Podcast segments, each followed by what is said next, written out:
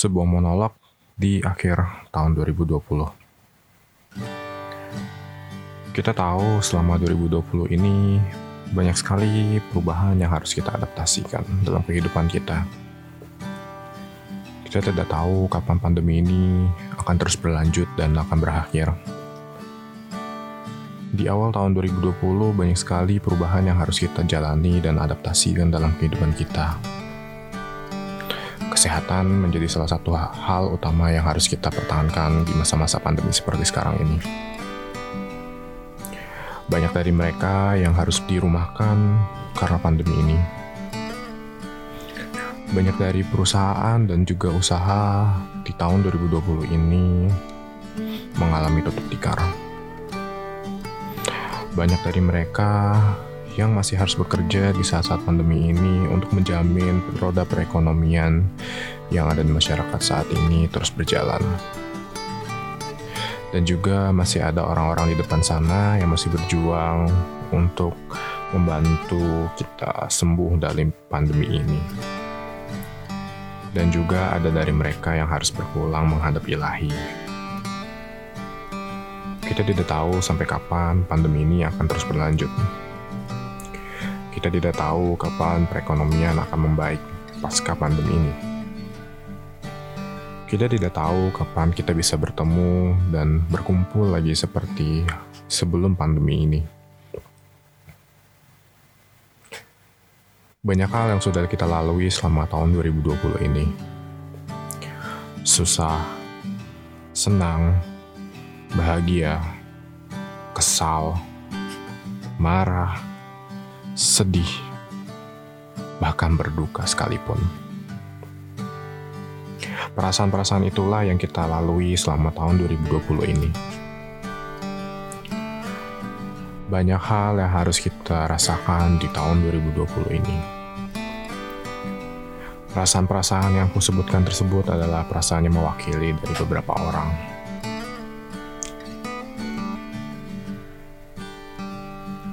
Bagiku di tahun 2020 ini merupakan sebuah tantangan terbesar untuk beradaptasi dengan perubahan. Lalu bagaimana mereka yang tidak bisa bertahan dalam pandemi seperti sekarang ini? Mereka tetap bertahan, namun dalam kondisi yang sangat tidak layak. Tidak layak bagaimana? Ya, bagi mereka yang sudah miskin, semakin sulit untuk bertahan hidup. Bagi mereka yang hidupnya pas-pasan, mereka pun harus tetap bertahan di situasi sekarang ini. Bagi mereka yang harus bekerja, mereka harus berhadapan dengan virus tak kasat mata di depan mata mereka. Bagi mereka yang harus tetap menjalankan tugasnya, mereka tidak bisa beristirahat dan tanpa kenal lelah, selalu berada di medan terdepan pandemi ini. Namun di balik itu semua, banyak dari mereka yang masih mengabaikan protokol. Protokol kesehatan tentunya. Hanya untuk menjamin roda perekonomian tetap berjalan, terkadang protokol kesehatan harus dinomor dua kan. Padahal protokol kesehatan adalah salah satu cara untuk kita bisa melawan pandemi ini. Namun, masih saja ada orang-orang yang duduk di gedung gedung tingkat bahkan di kursi pemerintahan yang memanfaatkan jenjang atau jabatan mereka hanya untuk memperkaya diri mereka. Apalagi di saat-saat pandemi sekarang ini tanpa mengenal bagaimana masyarakat sedang susah bagaimana masyarakat sedang menderita bagaimana masyarakat sedang bertahan hidup untuk memastikan bahwa masa depan atau hari esok akan tetap bisa bertahan. Namun, dikala hal tersebut terjadi, masih ada beberapa orang yang tetap menyemangati kita untuk tetap bertahan hidup, menyemangati kita untuk tetap semangat melanjutkan kehidupan kita, menyemangati kita untuk selalu beradaptasi dan mematuhi protokol kesehatan agar menjaga keluarga dan teman sanak saudara di sekitar kita tetap sehat. Hai kawanku, kau tidak sendiri. Di tahun 2020 ini, kau tidaklah sendiri menghadapi semua ini. Pandemi ini kita rasakan bersama. Pandemi ini kita jalani bersama.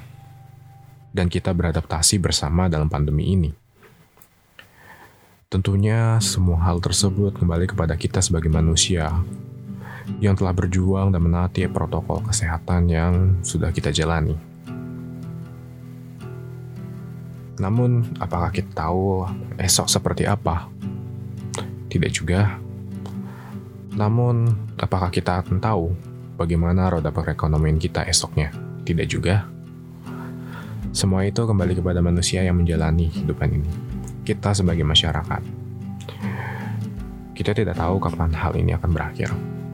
Berdoa saja semoga vaksin tetap bisa dijalankan di tahun 2021 dan juga perekonomian sudah kembali pulih lagi 2021 tentunya. Dan juga kita bisa dengan sesama dan juga kembali ke aktivitas kita sebelum pandemi terjadi.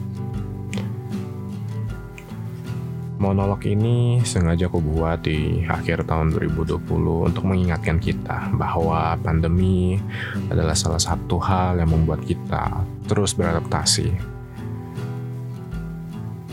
Tidak hanya pandemi saja, namun jika dilihat kembali tahun 1945 di saat Indonesia kembali merdeka, pertama kali merdeka, kita lihat perjuangan para pahlawan-pahlawan mempertahankan negara ini dari penjajah yang ingin memanfaatkan tanah kita, mengambil kekayaan kita.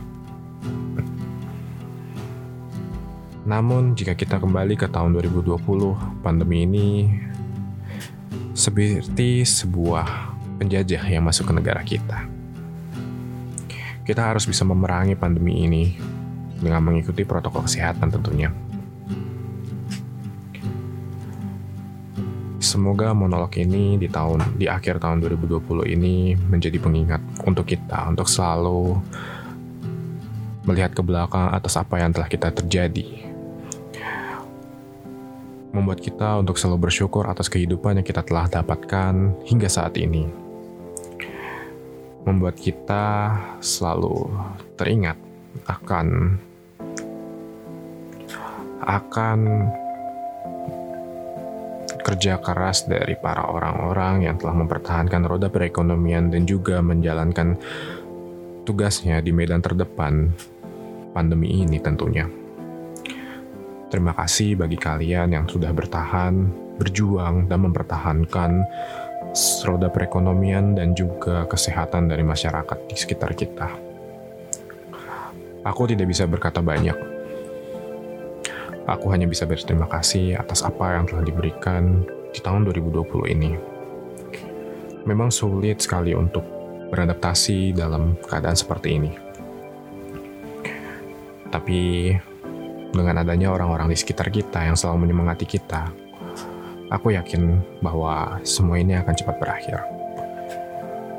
Dan juga ada esok yang terang di mana saat kita kembali lagi beraktivitas normal seperti sebelum pandemi. That's all from me. I hope this monologue find you interesting and entertain and see you in the next season.